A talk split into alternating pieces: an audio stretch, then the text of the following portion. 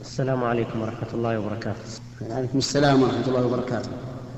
انطلاقا من الآيات السابقة هل يعتبر الوادي طوى حرما؟ وبالتالي ما هي الأماكن المحرمة غير المسجد الحرام ومسجد النبي صلى الله عليه وسلم؟ لا يعتبر الوادي المقدس الذي كلم الله منه موسى حرما.